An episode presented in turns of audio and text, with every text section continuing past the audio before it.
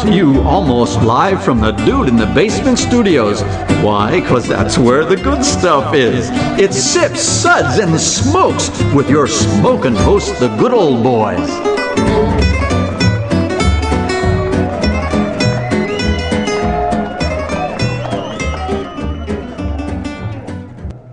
On this episode of Sips, Suds, and Smokes for Yard Age Whiskey, Jazz Beer, and the Italians make what?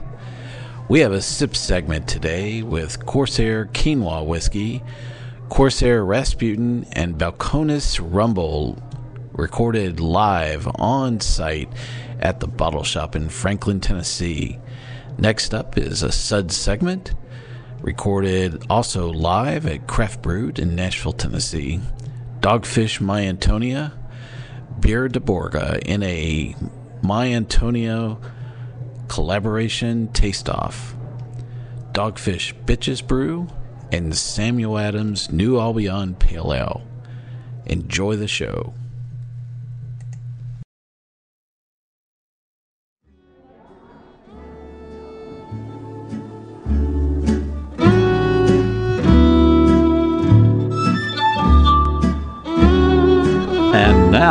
It's sippin' time.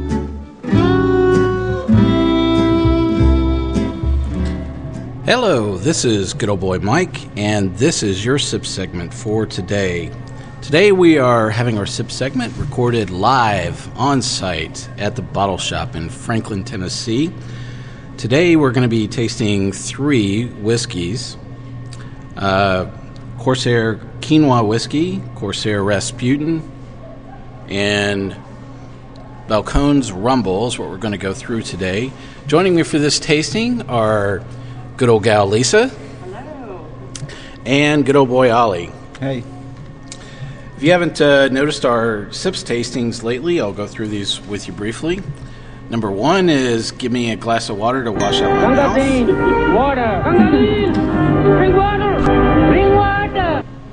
Bring water. Number two is nice, but what else do you Well, have? isn't that nice? Number three is hmm, interesting. What was that again? Number four is let's keep this secret to ourselves. Pour me another. That's classified. And number five is everyone's favorite. Oh my! I was unaware anything could be this good. Oh my goodness! So those are our sips ratings here on Sip Suds and Smokes. Uh, really looking forward to checking out all of these whiskeys here in front of us today. Uh, very different. Uh, that you know each one of these you know that we've tasted here today. Um, so how about it going into it? Had you had e- either one of these? I must confess, I have had all. Ah, okay. How about you, Ollie? Had, had you tasted any of these? I have before, except for the Rasputin. Ah, okay. Well, so this is not a double blind or blind tasting. Um, I, I'll confess I've not had any of these, you know, prior to our conversation today, but uh, very interesting products, each and every one of them. We have uh, actually tasted some Corsair products, you know, here on the show before, and in fact, uh, the Triple Smoke uh, got our highest uh, rating, which was five, and um, I was been looking forward to tasting other products from Corsair. So uh, Corsair is made uh, in Nashville, Tennessee, uh, right? Yes. Yep. And uh, the uh, uh, Balcones is out of Texas. Is that right? Waco, Texas. Waco, Texas. Yard aged. Yard aged. And we'll talk about what that means in just a moment. All right. So first up is the Corsair Quinoa Whiskey. Very interesting product. And, uh, you know, I, the first thing that caught my mind uh, or my attention was the word quinoa. I mean, that just is not a grain that you tend to ever utilize, you know, in, in making anything, let alone whiskey. Um, and uh, I'm sure there'll be plenty of people that butcher the name of that as well. Uh, but I think even seeing the word quinoa on any bottle of liquor will have people go, I don't know what that is. I, I ain't think I'm going to get that. Is that a rye or what is that? You know, I ain't heard no quinoa before. Um, so, I mean, it is an underlying grain, uh, and it is actually a native grain, I believe, to North America, if I'm, if I'm not South America. South America. There you go, Ollie. I- I'm glad you're the grain expert here at the Actually, table. a super grains. Yep, definitely. Well, it was very interesting. So my tasting notes around the uh, quinoa whiskey were, uh, you know, it's very harsh uh, right up front. Um, it was uh, kind of rye-like, uh, you know, but uh, sweet um, and very different. Um, so you know, it was definitely. I'm glad that they went out on the ledge and, and made this. I'm sure it was, you know, not a very di difficult task for the distiller working with some unusual products. So my sips rating for the quinoa uh, Corsair whiskey is uh, going to be three, uh, which is hmm, interesting. Was that what was that again? So uh, all right, good old boy Ollie, what do you think of Corsair quinoa whiskey? I'm gonna give it a three. Al- Ooh, three a also. three as well. Hmm, interesting. What was that again? You know, on that one, it was just the alcohol content was kind of hot, and it kind of burned my throat just a touch. So drinking, I think we've heard that several mm-hmm. times now. You know, so I think that that is a very consistent, you know, tasting note. Is it? It, it does. It kind of catches you right at right at the front. So And it's hanging. I've got a. It's lingering. The, the mm-hmm. flavors of it are really hanging out mm-hmm. in, in the throat. what else do you think of it? I think it'd be great in a Manhattan or a mixed cocktail. But by itself, I couldn't see myself sitting down and drinking some of this on ice, on the rocks, or with water. But I think in a Manhattan or another fanciful cocktail, I think it'd be pretty darn good. Yep.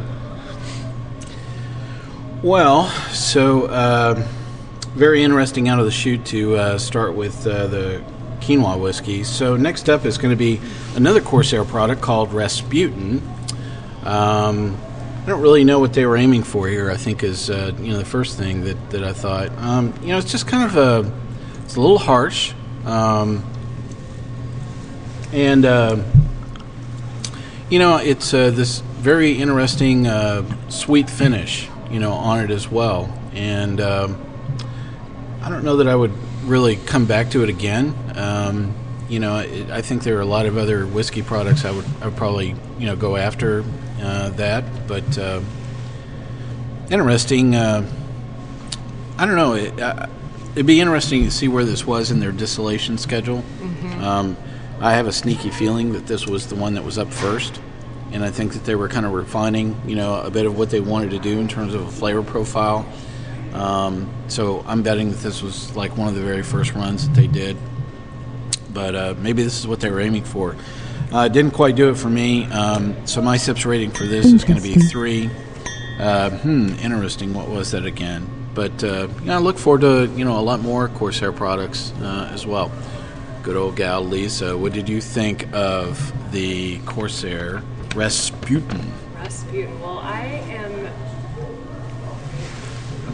I am very, um, again, intrigued by that they've they've sort of taken a unique approach. So always a fan of that. Um, I'm still going to give it a three, but a lot of that is because of the A Interesting. three. Hmm, interesting. What was that again? the creativity. Um, and I think I mentioned earlier there you're starting I'm starting to see in some I hate this, but first tier markets, I think we're considered a second tier in terms of distribution or something.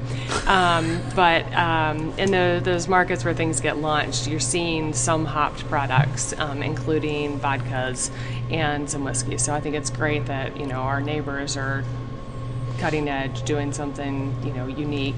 Um, I thought it was a little bit smoky. Um, agreed with you; it's a little bit harsh. Um, it had to me, it had almost like a a charred citrus effect. Like I once had a bruleed uh, grapefruit, and it kind of reminded me a little bit of that. Huh. I don't think I've ever heard the word grapefruit and whiskey, you know, ever before. I, don't, I don't think those are tasting terms I would ever use in a favorable way in talking about uh, whiskey as uh, uh, citrus uh, at all. So, um, you know- Charred grapefruit. charred grapefruit. you know, do, so do you think that this feels like a throwback whiskey? You know, is it kind of going back in, in time and, and saying, you know, I think that we're kind of go back to the style of whiskeys that were made, you know, back in the back in the 40s. You know, this this reminds me of like some very early uh, Jim Beam or um, maybe some some. Uh, and I know I'm, I just named a bourbon and we're tasting whiskey, but um, it, it does remind me of a flavor profile. Uh, I think within that period of time, though, that I think everybody was going for. So maybe Right. that's what. Yeah, that really new charred barrel before everyone got it perfected. To And grapefruit. And grapefruit, yeah. that, that that definitely Native Tennessee grapefruit. that doesn't definitely doesn't work. All right, good old boy Ollie, what'd you think of the Corsair Rasputin? I like the fact that they're kind of stepping outside the mold and trying some different things in this one, but I'm gonna have to give it a two. Ooh, Well, isn't that two. nice? Nice, but what else do you have? Something about it. It was just maybe a little A too. little too throwbackish for you? Yeah, probably so. A little too, little too different. I don't. Just didn't sit well. I don't know if I could mix it with something. I don't know if I can enjoy it in a Manhattan. And Well, you know, I think that's a good point. I think this would be something that if I threw it in with something else like a mixer, um, I think that it would blend really well with Yeah. with something else. So absolutely, I agree. If you threw it in, a, I think uh, there's a sidecar have whiskey in it. I believe it does, um, or cognac. Um, but I agree that I think that if this were in a blended drink, um, oh, this would be great. You or know, what's it called when you do the whiskey shot in the in the beer? Is that a Boilermaker? uh, yes, that is Yeah. correct. You could do some sort of Boilermaker cocktail. We might do this later. You know, I some, like that. IPA, rye IPA or Not something. quite- Have this in there. That would be a combination Yeah. of a sips and a sud segment. and That Yeah. would be a good transition moment, you know. so we'll see how that would go for sure. Um, anything else about the Rasputin the AU you, Holly? No. No. No. All right. Well, on we go to uh, the next item we have in today's tasting, which is from Balcones, I want to say. Uh, hopefully, I'm not butchering something from Texas uh, called Rumble. It's described as a Texas wildflower honey, turbinado sugar, and Mission fig spirit. Could they not add something else here on the label? They missed uh, grass, they missed uh, Texas air, and a little bit of tumbleweed. You know, in the name of that, uh, it missed the uh, missed the marketing meaning of saying be brief, be blunt, be quick. you know. So anyway, uh, very interesting uh, product here. Um, this is this is considered a whiskey. Is that right? Yes. And I would say uh, this really has excellent balance to it. Um, and, uh, you know, I, I felt that it was very approachable uh, right from the get go. It was sweet, it was balanced. Um, it, uh, it had a very nice nose to it. Um, there was just everything was happening, you know, in this glass for me. And so my sips rating for this is actually a four. Let's keep this secret to ourselves. Pour me another. And uh, I really thought this was something I would probably come back to. Um, you know, uh, so great, uh, great whiskey. Please make more. And you, so they have a unique. What, what's it called? You said They, lawn uh, lawn uh, Yard aging. yard aging. Yes, which tells me they put everything in three foot barrels, but I'm not really quite sure. So they they literally just distill this and they uh, they set it out in the in the open air. in the backyard. In Yeah. Yard. The proverbial backyard. And whatever happens, happens. But that's how a lot of spirits. I mean, when you look at some of the dessert wines, and you know, a lot of these things were accidents that have. You know, they dis- discovered that wow, port or sherry, these things got so much better after being transported, and it was they were on a ship sitting, you know, exposed to elements. So in a way, it's kind of a throwback to an older method of letting things be more natural and. Um, you know, I guess that you would it would vary in, in weather Oh, natural whiskey. Is this what Exactly. down there in Texas? We're just gonna let it spread its wings out here in the flatlands.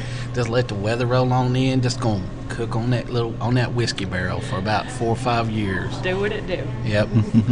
uh, you know, I actually don't know. Is this in the hill, hill country uh, at all in Texas, or is it uh, in another part of Texas? I don't know where. This I don't know Waco. where Waco. is. Waco. Waco Okay. is south, east, I want west to of say Houston. Waco's north for some reason. I think So, it is too. I don't think it is hill country. We don't know crap about geography, No. but we do like the whiskey. It's a Yeah. re- it's a real big state. Yeah. All right, so good old gal Lisa, what do you think of uh, the Balcones Rumbles? I loved it, um, and I'm curious if it is actually. if it is a whiskey, I, we have it with our whiskeys because that's what they make is whiskey. But I wonder if it does, if if the labeling is accurate. There's not a mash bill that would indicate that it is a whiskey. So Yeah. maybe it's just a spirit. I don't know. But that said, I think it's an awesome alternative. I think it's really ladylike. I think it's soft and Hmm. there's a little floral nature to it. I think you could do some cool cocktails. But I, I don't think I've ever heard the word lady whiskey before, but you know, Shame on you. you know, but I think that's great. You I'm know? mostly a lady. yes. And I like whiskey. No, I just have never heard that. Along with grapefruit, the new new tasting terms I'm learning today about whiskey. So, you know, it, it all works pretty well. So, what's your sips rating here for Balcones Rumble? I gave it a five. A five. That's classified. Oh, that's that's, that's not the oh five. Oh my goodness! Yeah. Yeah. Yeah. So it definitely gave you that. Oh my! I was unaware anything could be this good. It definitely gave you that feeling. It's just that unique to me. I don't know if it gave me quite that feeling, but um, I, I just thought it was something that I definitely would want to want to spread the word about. Um, I, I'd never thought of a whiskey made of of those ingredients. So yeah. Yeah. Well, I would definitely come back to this. That's for sure. Little boy Ollie, what do you think about Balcones Rumble? Do you have a four and a half? No. Well, You I'll you stick with a you have a you have ascribed to the good old boy Jim school of let's just cut the numbers in half. No, it's four Southern math, five. right? You know, so round up, round down. So you're gonna give it a four. I give it a four. four. Let's keep this secret to ourselves. Pour me another. Uh, excellent. So what else did you think about this? I'm a big fan of what all the everything that these guys make. I think that they're, I don't know. I think he's pretty much spot on with everything. In, in this one in particular, I think that Mission Fig spirit really comes out in the finish and really makes it smooth, really rounds it out. Doesn't give it that harshness that you'd expect from a a, a whiskey or, or maybe anything for that matter from Texas. But uh, it's it's pretty darn good. I hear a lot of people in Texas really happy about this uh, whiskey for sure, and and I think probably whatever comes out of Balcon for probably some period of time will I think will be quite popular as chick whiskey. you heard it first here, you know, on, on Sip Suds and Smokes, a chick whiskey. you know, He I- says in the nicest way possible. I do. At the same time, yeah, people are standing up there applauding us. They're going, "Thank God, finally we have chick whiskey." You know, we're just we're so happy to finally have chick whiskey. All right. Well, thank you very much uh, for joining us here on uh, this segment of Sip Suds and Smokes and Sip segment. Uh, I want to thank uh, my co-host, good old gal Lisa, So long. and good old boy Ollie for joining me. Thanks for tuning in. Thanks for having and me. uh, Woo will ask you to keep on sipping.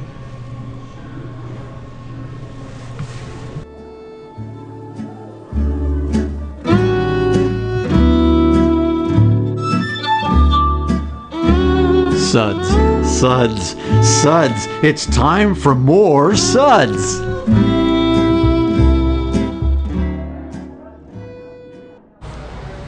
Hello and welcome to the Sud segment for today. This is good old boy Mike. Uh, I'm going to go through and tell you a little bit about our Suds ratings if you hadn't heard them uh, lately. Uh, our Suds ratings are 1 to 5. Number 1 is That Sucks, Give Me Anything But a Bud. Number 2 Was That a Belch? Number 3 Ah, What a Relief. Number 4 A Body Should Really Not Make That Sound. And number 5 is Listen to That Hang Time, Give Me Another. Today I am joined by Sean. Hello. And Chip are my uh, co hosts for today. And we're going to have a good time going through a number of things. We're going to talk a little bit about uh, collaboration ales, um, collaboration versus non collaboration. And uh, through that discussion, we're actually going to taste my Antonia from Dogfish that's been made on two opposite sides of the planet. We're going to talk about Miles Davis Dogfish uh, brew as well, New Albion, and uh, if we have some more time to cover some more topics. So we've uh, you know kind of been pouring these beers and enjoying them. Uh, so Sean, why don't you in- introduce yourself to our audience? Uh, my name's uh, Sean Jewett. I uh, have been a craft beer aficionado for the last eight years and uh, been a home brewer for the last uh, going on four years now. My name is Chip DeVere. I am the owner of Craft Brewed and just all around beer aficionado. Excellent. All right, fellas. Well, um, first up, you know, we we uh, fired up uh, Dogfish, My Antonia, and there's been a lot of collaboration brews, and it's really great that folks have been getting together and you know collaborating over making beer.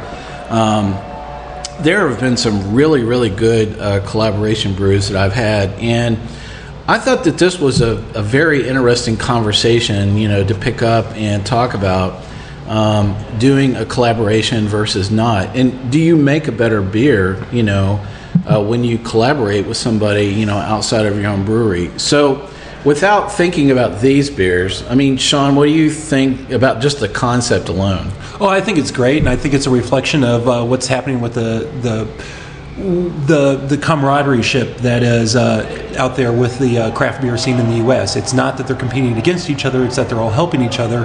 And this is just kind of the next logical conclusion that they're they're not only helping each other, they're working together and brewing a beer, sometimes even new beers that we haven't seen before. And I think that's really exciting. Hmm. Yeah, but do you think it makes the beer better at the end of the day, or is this just a marketing gimmick? Oh, I think I. Th- it's a good question. Um, yeah, there is some marketing gimmick to it, I, but at the same time, too, I think ultimately their heart and souls are poured into these beers, and uh, and I think they're making great beer. Hmm, interesting. How about it, Chip? What do you think? I would agree. I think they're, yeah, it's a marketing ploy, but the camaraderie, like Sean said, it's it's just phenomenal, and craft brewers in general realize to be successful and sustainable, they've got to form those partnerships to make their voice be heard and further grow their brands and produce better beers. Yeah.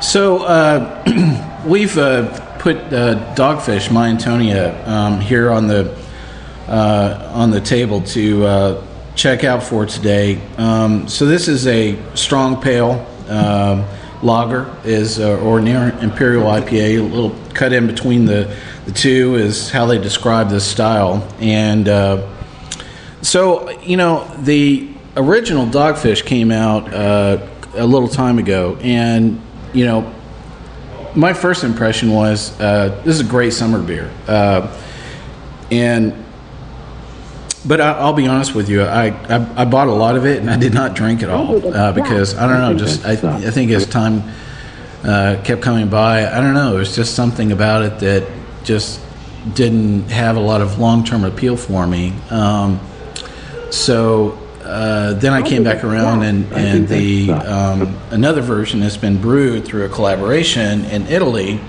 uh, with Birra di Borgo, and so that's the one that's hit the states uh, rather recently. Um, so, I mean, to me, uh, I would probably have given a suds rating for my Antonia out of the gate at about a three, which is ah, what a relief. Um, and you know, I think part of what was striking me about the original was it was probably a bit too sweet, you know, for me. Um, yeah, I think there's a candy-like quality there. Yeah. Um, so I think that I tend to think of lagers as having a bit more depth and I don't know, just kind of sharpness to it. You know, as a lager um, is generally made, um, a dry, you know, element, a quality to that. But I don't know, there was something about this. It just just was hanging out there a little too long on my palate, so that's why I kind of hung it there. So you know, I shifted to uh, trying the uh, Birra di Borgo, you know, uh, a version of this, and strangely enough, I actually like it better um, than the, than the original. It uh, it doesn't have that same uh, sweetness, you know, on the finish itself, and probably getting a little bit closer to what I would have described as in terms of a lager, you know, for this as well. So I probably would still give it the same rating, which is three. Ah, what a relief! Uh, but you know, I think hands down, you know, probably between the two, I really enjoy the Italian version. Yeah. Uh, you know, than I do the boys up in uh, Delaware. But I mean, they're both really great beers. Don't get me wrong, but uh, very interesting to you know uh, taste two of these side by side. What do you think about it, Sean? Yeah, I think uh, you're right. The the Dogfish Head, there's there's just a little different note on it that uh, is not as pleasing as the uh, the Italian version. Uh, I think the Italian one has a little bit of a drier finish to it, but Hmm. uh, uh, yeah, no, I think they're both like you said, they're very good for the summer. You've got to be in the mood for an Imperial Pils. Uh, but we had uh, the Chattanooga Brewing Company Imperial Pils on uh, recently, and uh, um, there's a lot of the same qualities there, except this is there's a lot more subtlety in this than versus the the Chattanooga one that we had on on tap recently. Huh. So, what's your suds rating on the original? On the original, uh, three, and I would say three and a half for the. Uh, No, no, no, no. no, no, No, no, halves, no, no, no, no halves, no point two. no Uh, yeah. Yeah, no, I'm- I'd- I'd say- I'd do say- not repeat. You know, good old boy Jim's mistake. It's, it's just it's, Okay. it's either a two or a three. All right, uh, no, I'd go for a four with the Italian A version. four. A Yeah. body should really not make that sound. Okay, for for the Italian version. Yes. Okay. All right. So how about the original, the Dogfish? The Dogfish Head three. A three. So ah, what a relief. Okay, so you're so they're pretty close in your mind. Yeah. Uh, but you you definitely would pick the Italian version. Um, Do you think that that is because it's matching up better with the description of what it should have been and the style, or you just like that beer better? I, I like it better. There's a better finish to it. Like I said, it's a little bit drier, and uh, um, you know, and just uh, yeah, it's just a little more pleasing to the palate. How about it, Chip? What do you think? I agree with Sean. I think it's a four. A four. A body should really not make that sound. Four, the Italian version. Absolutely. Huh. Okay. So you both like stuff on the other side of the planet. so. But So Dog- I've loved Dogfish Head's beers, but uh, I know. Yeah, Uh, and uh, we have another one we're going to talk about here in a second. So, what do you give the original there, uh, Chip? I'd probably go three. A three. Ah, what a relief. Huh. Okay. So you're split uh, same way that Sean is here as well. It just Very seems like with the Italian, there's a little more. There's a little something more to it. Flavor. I hear the aroma through the through the microphone. Just every time I'm going to enjoy it. See, it's a beer. Is it beer or is it a beer? Crisper, crisper nose to it. And yes, I've insulted all Italians with that uh, with that horrible uh, accent impersonation. So, you know, uh, I have been to Italy a couple of times, and uh, I'm sorry, once, and um you know, uh, I don't believe that I really in, recall having any beer that I enjoyed. You know, while I was there. I was had a lot of wine, a lot of great wine. You know, while I was in in Italy, but. Uh, you know, as far as other Italian beers uh, here in the U.S., I mean, it's like Peroni, and then it falls off the planet. Yeah, yeah. You know, um, I can't even. Moretti's the other one. Moretti is, Yeah. is another Italian. I knew there was probably one or two that are widely distributed here in the U.S., but I'm sorry, you just don't think of going to, you know, the Italians to, to make a beer, although they know an awful lot about making a lot of good things. Um, that's just uh, probably not, you know, one of the ones that I tend to think about. So, So, what sparked this collaboration? Do we know? Dogfish Head looking to you know, uh, do something different. Dogfish has done a lot of collaboration brews, and I like the fact that uh, it it does not strike me always as a marketing gimmick. Um, probably one of uh, the more interesting collaboration uh, brews that I've tasted out of Dogfish was the uh, Saison. Uh, that they did, um, and I'm sorry I can't recall the other two breweries they did it with. Uh, have either of you happen to remember? No, offhand I don't. I just remember there was the black Yeah. and blue, and then there was the red and white, and both of those were collaborations, if I'm remembering Um, right. I don't know if those were collaborations, but the Okay. Saison was, was definitely a collaboration, and I'm sorry I can't remember the other Yeah. two breweries. But every single one of them used the exact same recipe. Yes, uh. Stone was one of the breweries on that. That's it. And then um, was it Sierra Nevada? I, I think you're right. I think that I, I think that's uh, dead on there, Sean. Where the other two, and it was interesting. They all used a, a similar recipe, and uh, I would say they were three very distinct saisons. And I ended up liking uh, the uh, Stone version. I think out of the three was the one that I really liked. But of course, I love their hops and a lot of stuff, so that's probably the reason why it ran that way. All right. Um, so uh, we actually popped open another dogfish here, which was the Miles Davis um, Bitches Brew. Um, and so, uh, Sean, this is a different kind of collaboration, isn't it? Yes. Uh, couple was it two years ago now? It was the 40th anniversary of Miles Davis's album, seminal album, And Bitches if you don't know who Miles Davis is, please just Yeah. cut this episode off. Go listen to the man. Yeah, go get Kinda Blue, go get Bitches Brew, and uh, and enjoy. And so yeah, uh, as, as I recall, the story is that Dogfish Head was approached by Sony to do a uh, an anniversary beer uh, for uh, for the 40th anniversary, and this is the uh, what what what Sam and his crew put together.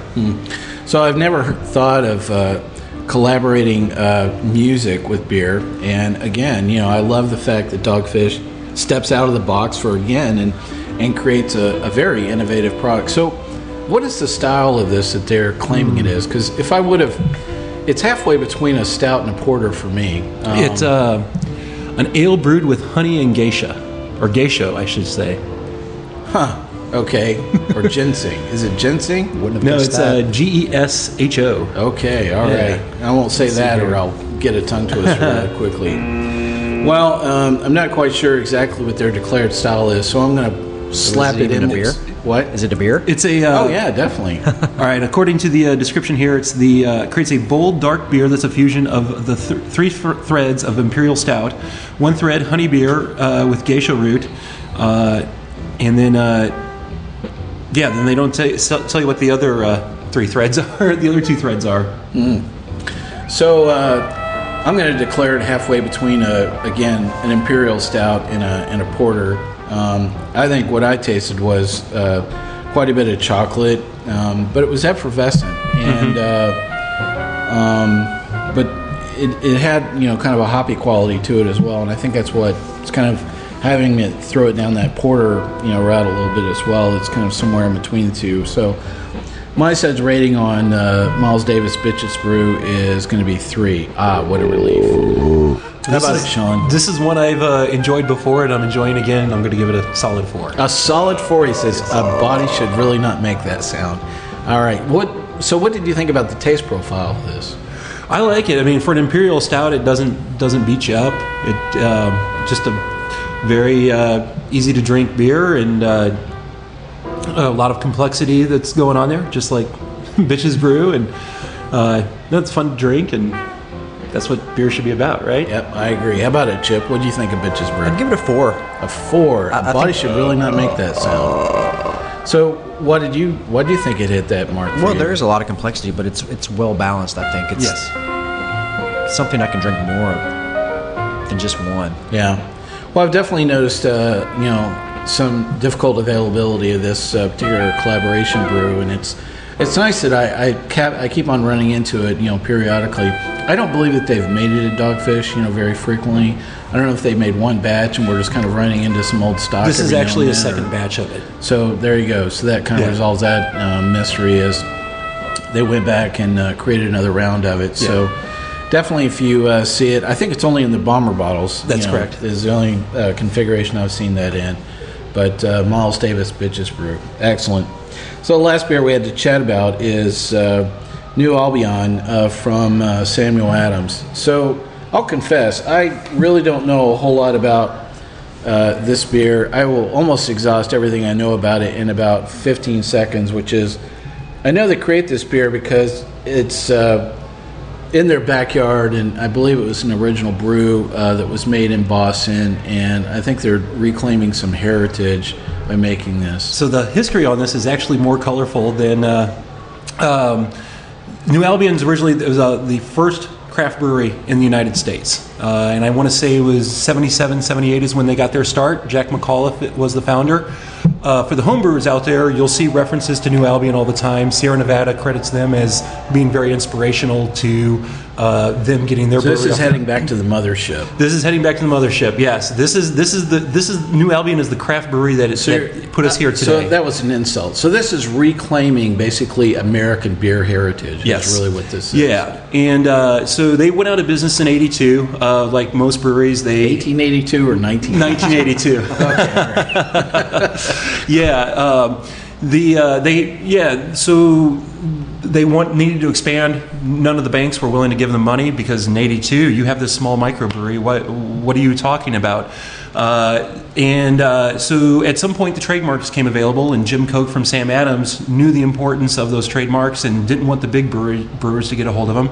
And so he bought the trademarks, sat on them, did what he had to do to be able to maintain the trademarks. And then uh, recently, uh, the story goes that one of his salesmen, uh, or actually a saleswoman, uh, called him up and said, "Hey, I've met this guy that seems to know a lot about beer. His name's Jack McAuliffe, and he said something about New Albion." And Jim's response was, "Put him on the phone." And uh, and as a So result, is of that the secret for getting the brewer on the phone? Is just say, "Hey, have you ever heard of New Albion?" And bam, there you go. You're on Well, the so phone next time. so after the brewery closed, Jack kind of moved down to Texas, and he was doing his own thing down there, and kind of went in- wouldn't wouldn't say went into hiding, making but beer or not? not, not making beer. His I think his background's engineering, and so he was doing engineering things. And uh, but what started New Albion was the fact that he had been over in Europe and had tasted all these great European beers, and came back to the U.S. and found they weren't available. So he started his own brewery, trying to recreate some of those tasty beers that he had uh, over in Europe. And uh, it's actually completely an accident that he started the American Pale Ale uh, Cascade hops were brand new at the time, uh, and the story goes Anheuser Busch wasn't even using them, and uh, so that was what he was able to get sold uh, hop wise, and that's what he brewed his beer with, and that's what started the American Pale Ale. Huh. So is this a yeast culture that is uh, a base of other beers here in the U.S.? Do So- you have any idea about that? Yeah, the the yeast itself is specific to New, New Albion, and it's not. I don't know what the history of that yeast is. Uh, the good news is, is that UC Davis and their phenomenal uh, their phenomenal uh, fermentation and food science program, uh, they had they've kept a slant of the yeast, so they were able to go back to the original yeast to brew this beer. Uh, but most of the comparisons I've seen, like the uh, clone recipes that are in Brew, brew Your Own, uh, they all say like a London ale yeast is is uh, what they suggest. So in that regards, it's definitely British in origins uh, for the yeast. Huh. Now, did New Albion have a life after 1982? No. Up to the present? No, it uh, like I said, J- uh, Jim Koch would do whatever was necessary to maintain the trademark, but otherwise, uh, no. This is the first time that we're tasting this beer since 1982. So, what is the reliability that we're actually tasting those original yeast components? Uh, according to Jim and Jack, uh, they swear by it in court. they, they they swear by it. Uh, yeah, It was so- in a little bottle in the back of Jack's, you know, right right behind, you know, a margarita mix or something like that. He maintained in his, Yeah. in his fridge. Yeah, well, he did. I don't know if they were unopened. Honey, but don't throw that out. he, he That's still has some American beer heritage. Yeah, yeah. If anything, the beer should be in the Smithsonian if it isn't already. Yeah. You know, uh, definitely with that story. All right, so uh, uh, really a wonderful story. And I hate to say it, but uh, I like the story better than I like the beer. Uh, Well, so that Chip and I cracked this open the other night, and it was. I, I was taken a little bit aback, uh, and and the thing is, is it's it's just ba- two row base malt, it's the yeast, Cascade hops, and then water. Uh, And, and I think this was probably a Die Hard session beer that they had, you know, Yes. when they first made it, and you know when people were paid, you know, in in beer, um, uh, you know, as a as a wage component. Um, I think that they probably hit the right mark for what I tend to think of Yeah. would have been that style and of it's beer. not anything to be blown away by, by Yeah. any means. But given the time in history, This this was This this was- was, a game changer. People people would drink this and say, "Oh, I don't like this," and then people would drink it and like Ken Grossman from Sierra Nevada and say, "No, this is really good. I like where, what what's going on here." Um, and you know the, the, what characterizes the American Pale Ale style is Cascade hops, and this is all Cascade hops. Yep. So uh, my suds rating for this is going to be two. Uh, was that a belch? And you know, I think some of the uh, tasting qualities I had around this were I don't know. There, I've had a lot of champagnes that had a very interesting, uh, uh, very similar taste profile. Um, it was earthy. I think was the other. Uh, you know, description I had around it. I don't know. I had a very difficult time describing this, more so than I, I should have. But, Sean, what do you think? Well, so one of the things I, I found out because that, that night after uh, Chip and I tried our first one, and it was straight out of the cooler. I brought a six pack home, and it had a chance to, to warm up a little bit. And once that happened, uh, it opened up a whole new tasting experience. There was a lot of lemony notes. I got some hints of uh, honey, uh, it was it was a much more enjoyable beer. So Hmm. my advice to those people out there listening that are that are drinking this beer, Let it breathe. let it breathe, let it warm up a little bit, and uh, you're gonna have a uh, have a really good time drinking it. So as far as my rating goes, I'm gonna say it's a three. A three. Yes. Ah, what a relief. Okay. All right. Jeff, how about it, man? What do you think Two. of New Albion? Two. A, a two. Was that a belch? It was underwhelmed. Just given the history, I had high expectations going in, but yeah, at the end of the day, it's a pale ale. So I'm like, it's palatable. I'll drink it, but I think It's not what you, you're gonna go for on a. nah, Yeah. there's many other beers I would pick ahead of that. Huh. Yeah. But I like the story, like you said. I agree, and you know, I think that that's uh, what I like about uh, both Dogfish and Sam Adams is, is I think that they respect the the heritage and the story, you know, behind uh, the beer itself, and so I uh, I think that's great um, what they're doing. Um, and Sam Adams, I think they, they handled it handled it well, giving credit where credit's due.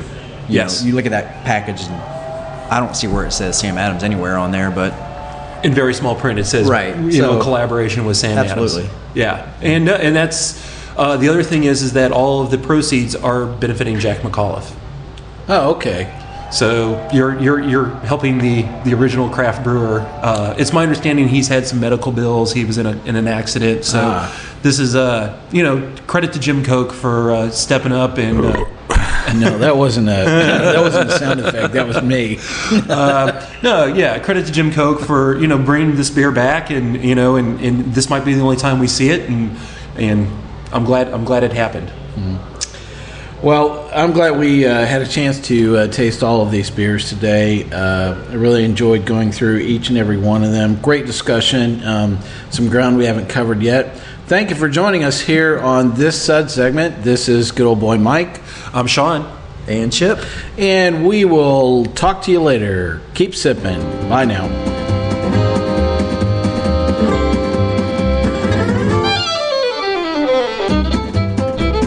This has been a one tan hand production of Sip Suds and Smokes, a program devoted to the appreciation of some of the finer slices of life. From the Dude in the Basement Studios, your host, the good old boys, will see y'all next time.